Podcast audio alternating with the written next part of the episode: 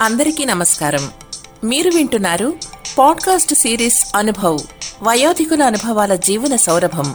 Heritage groups మరియు National Institute for Social Defence Ministry of Social Justice and Empowerment Government of India Media for Community Foundation New Delhi సంయుక్త చొరవతో Shri Alok Varma doctor R Sridhar కలిసి రూపొందించిన project.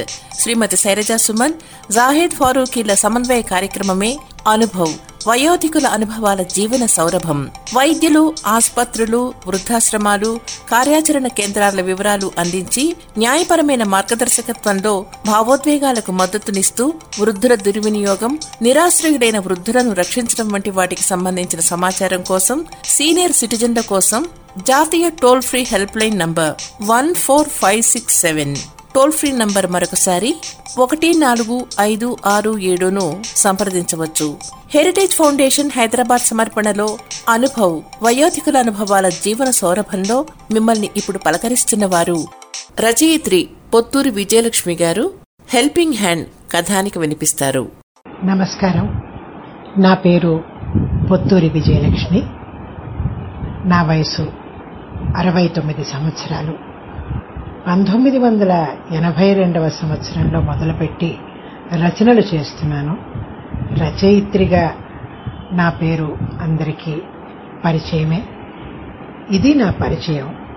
ఇవాళ నా రచనల్లోంచి ఒక చిన్న కథను మీ అందరి కోసం చదువుతున్నాను. కథ పేరు హెల్పింగ్ హ్యాండ్. ఏడి ఆ వెధవ? ఇవాళ అటో ఇటో తేలిపోవాలి. అంటూ ఆగ్రహంగా బుసలు కొడుతున్నాడు రఘు. సోఫాలో కూర్చుని కళ్ళు తుడుచుకుంటోంది రాజ్యం. ఎంత పని చేశాడు? రేపటి నుంచి నలుగురిలో తలెత్తుకోవటం ఎట్లా? అనుకుని కుమిలిపోతోంది. వాళ్ళిద్దరి బాధకు కారణమైన వారి కొడుకు సిద్ధార్థ లోపలికి వచ్చాడు. వచ్చి రాగానే విరుచుకుపడ్డారిద్దరు. ఇప్పటికే నీ గురించి నలుగురు అడుగుతుంటే ఏదో చెప్పి నెట్టుకొస్తున్నావు. ఇవాళ ఈ పని చేసి మా పరువు బజార్న పెట్టావు. ఏ గంగలో దూకమంటావురా మమ్మల్ని అంది రాజ్యం ఏడుపు ఆపుకుంటూ. ఆవిడ బాధపడిందంటే సిద్ధు చేసిన పని అలాంటిది. ఎదురు బ్లాక్లో ఉండే భవానీ గారిని నేను చేసిన సహాయానికి బదులుగా డబ్బివ్వండి అని అడిగి నాలుగు వందలు తీసుకున్నాడు. పోని గుట్టుగా ఊరుకోకుండా ఈ విషయం నలుగురికి చెప్పండి అన్నట్ట. అరగంటలో పాకిపోయింది ఆ విషయం. తమ కొడుకు కూలివాడిలా డబ్బడిగి తీసుకున్నాడనే విషయాన్ని జీర్ణించుకోలేకపోతున్నారు తల్లిదండ్రులు. అమ్మా నాన్న ఆగ్రహానికి సిద్ధపడే ఉన్నాడు కాబట్టి శాంతంగానే ఉన్నాడు సిద్ధు. వాళ్ళ ఆవేశం తగ్గాక నోరు విప్పాడు. సిద్ధు తెలివిగలవాడే కాకపోతే యావరేజ్ స్టూడెంట్. ఇప్పుడు మనిషి ప్రతిభను గుర్తించాలంటే మార్కులే ఆధారం కాబట్టి సిద్ధుకి అన్ని మార్కులు రాలేదు. కాబట్టి చదువుకి ఉద్యోగానికి అది ప్రతిబంధకం అయింది ఆ వచ్చిన మార్కులతోనే చదవగలిగే చదువు చదవటానికి తండ్రి హోదా అడ్డొచ్చింది. డొనేషన్ కట్టి ఇంజనీరింగ్ చదివాడు. అక్కడ అత్యవసర మార్కులే. ఫలితం ఉద్యోగం రాలేదు. ఎక్కడో తెలిసిన వాళ్ళ కంపెనీలో ఓ ఉద్యోగం ఇప్పించాడు తండ్రి. మొహమాటానికి ఎవరో ఇచ్చిన ఆ ఉద్యోగానికి చెప్పుకునేందుకు సిగ్గుపడేంత తక్కువ జీతం. కొన్నాళ్ళు ఆ కంపెనీ మూసేశారు. ఆ ఉద్యోగము పోయింది. ఆరు నెలలుగా ఖాళీగానే ఉన్నాడు. మీ వాడు ఏం చేస్తున్నాడు? అని అందరూ అడుగుతుంటే సమాధానం చెప్పలేక సతమతం అవుతున్నారు తల్లిదండ్రులు. ఆ కాంప్లెక్స్లోనే ఎదురు బ్లాక్లో ఉంటారు గోపాలరావు భవాని. వృద్ధులు. షరా మామూలే. పిల్లలు అమెరికాలో ఉన్నారు. ఏదో వాళ్ళ పనులు వాళ్ళు చేసుకుంటూ ఉంటారు. ఆ మధ్యన ఆయనకి ఇంట్లోనే జారి కింద పడి నెల రోజులు మంచం మీద ఉండాల్సి వచ్చింది. అప్పటి నుంచి ఒంటరిగా వెళ్ళాలంటే భయం పట్టుకుంది. కానీ వెళ్ళకపోతే జరగదు. కిందకి వచ్చాడు. కింద బెంచి మీద కూర్చుని ఉన్న సిద్ధు అంకల్ ఏం కావాలి? అని అడిగాడు. ఆటో వస్తుందేమో అని చూస్తున్నాను. అంటే నేను పిలుచుకు వస్తాను అని రోడ్డు మీదకి వెళ్ళి ఆటో తెచ్చాడు. నేను సాయం రానా అని అడిగాడు. ఆయనకి ప్రాణం లేచి వచ్చింది. మా నాయనే రా అన్నాడు. ఆయనతో బ్యాంకుకు వెళ్ళి వచ్చాడు. ఇంటికి రాగానే ఈ విషయం తెలుసుకుని భవాని చాలా సంతోషించింది. మనసారా కృతజ్ఞతలు చెప్పుకుంది. కాఫీ ఇచ్చింది. ఏమైనా అవసరం ఉంటే పిలవండి అని చెప్పి వచ్చేశాడు. మర్నాడు మళ్ళీ పిలిచాడాయన హాస్పిటల్కి తోడు రమ్మన్నాడు. తిరిగి వచ్చాక ఆవిడ పులిహోర రవ్వ లడ్డు పెట్టి దీవిస్తుంటే తన మనసులో మాట బయటపెట్టాడు సిద్ధు. ఇలా టిఫిన్లు కాదు మీకు అభ్యంతరం లేకపోతే నా సాయానికి ప్రతిఫలం డబ్బు రూపంలో ఇవ్వండి అన్నాడు. వాళ్ళకి బరువు దించినట్లు అయింది. అలా అయితే మొహమాటాలకు ఆస్కారం ఉండదు. రెండు రోజులకి కలిపి నాలుగు వందలు చేతిలో పెట్టారు. ఆనందంగా సంతోషంగా తీసుకున్నాడు సిద్ధు. మీకు ఎప్పుడైనా అవసరమైతే నా పిలవండి. మరో నలుగురికి కూడా చెప్పండి అన్నాడు. అలాగే అన్నారు వాళ్ళు. అలాగే చెప్పారు కూడా. ఫలితం అమ్మానాన్నల ఎదుట దోషిలా నిలబడ్డాడు. నాన్న నా వల్ల మీకు చాలా బాధ కలిగింది.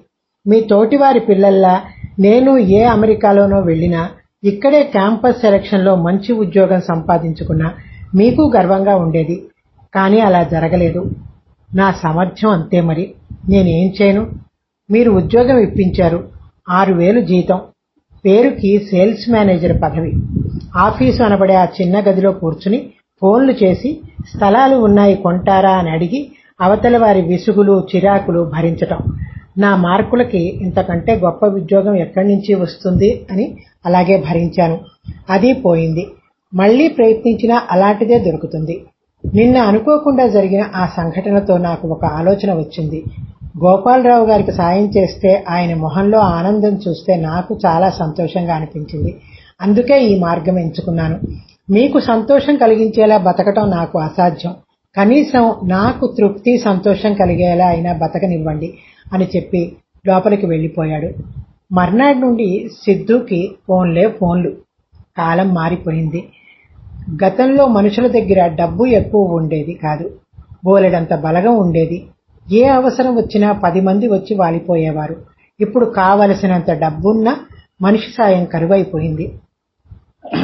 ఎన్నో యంత్రాలు సదుపాయాలు వచ్చాయి. ఆన్లైన్లోనే చాలా పనులు చేసుకోవచ్చు. కానీ ఎన్ని యంత్రాలున్నా ఓ మనిషి తోడు ఉంటే ఆ ధైర్యమే వేరు.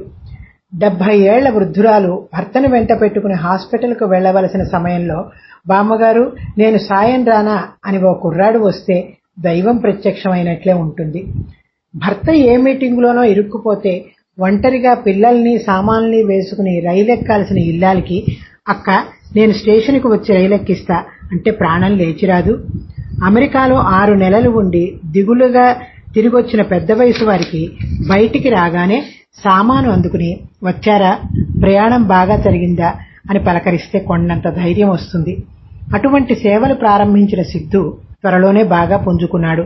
ఆ కాంప్లెక్స్లోనే గోపాలరావు గారు లాంటి వాళ్ళు బోలెడు మంది ఉండటం వల్ల తీరికే దొరకటం లేదు. డబ్బు బాగానే వస్తోంది. ఈ రోజుల్లో ఇస్త్రీ మడత నలగకుండా ఫ్యాన్ కింద కూర్చుని చేసేదే ఉద్యోగం అని ఎవరూ అనుకోవట్లేదు. ఆసక్తి ఉండాలే కానీ ఎన్నో మార్గాలు. డిగ్రీ చదివిన అమ్మాయి రెండిళ్ళలో వంట చేసి నెలకు పదిహేను వేలు సంపాదిస్తోంది. చదువుకున్న కుర్రాడు సెంటర్లో చాట్ జ్యూస్ అమ్మి రోజుకు వెయ్యి రూపాయలు కళ్ళ చూస్తున్నాడు. సిద్ధు కొత్త దారి కనిపెట్టి దూసుకుపోతున్నాడు. పని ఎక్కువై మరో ఇద్దరిని చేర్చుకుందామనే ఆలోచనలో ఉన్నాడు. మొదట గురిసిన అతని అమ్మా నాన్న కూడా కొడుకు ఉన్నతి చూసి ఆనందిస్తున్నారు. మీ అబ్బాయి ఏం చేస్తున్నాడు? అని ఎవరు అడిగినా అడిగితే వాడు హెల్పింగ్ హ్యాండ్ అని సొంతగా బిజినెస్ పెట్టుకున్నాడు అని గర్వంగా చెప్పుకుంటున్నారు. నమస్కారం.